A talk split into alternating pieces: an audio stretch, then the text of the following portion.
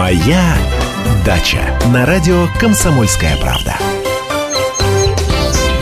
Здравствуйте, дорогие дачники! Жара все еще не отступает со своих позиций. У каждой культуры свои требования к поливу, но все же есть основные правила, актуальные для всех. Помните, что все растения любят воду, и самое главное, что сейчас нужно знать, поливать нужно только по вечерам. Некоторые дачники делают это рано утром, но есть опасность того, что капельки воды на листьях не успеют высохнуть, и тогда вода станет своеобразной линзой, через которой солнце сможет ожечь нежные листья. Лучше всего, если вода для полива всегда будет прогрета. Для этого нужно поставить бочки или просто ведра, которые всегда будут стоять на солнце.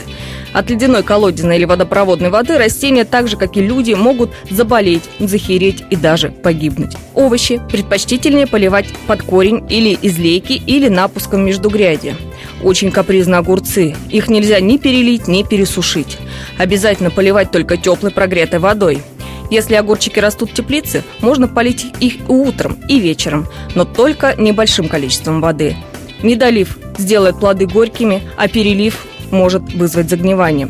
Чтобы понять, точно ли вы напоили растение или только промочили верхний слой на 1 см, копните лопаткой или палочкой. Нужно, чтобы земля была пролита хотя бы сантиметров на 5-7.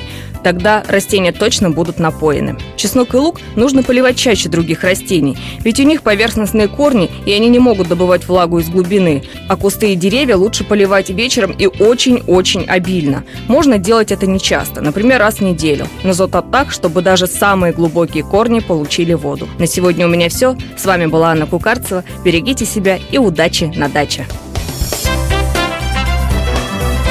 Моя дача.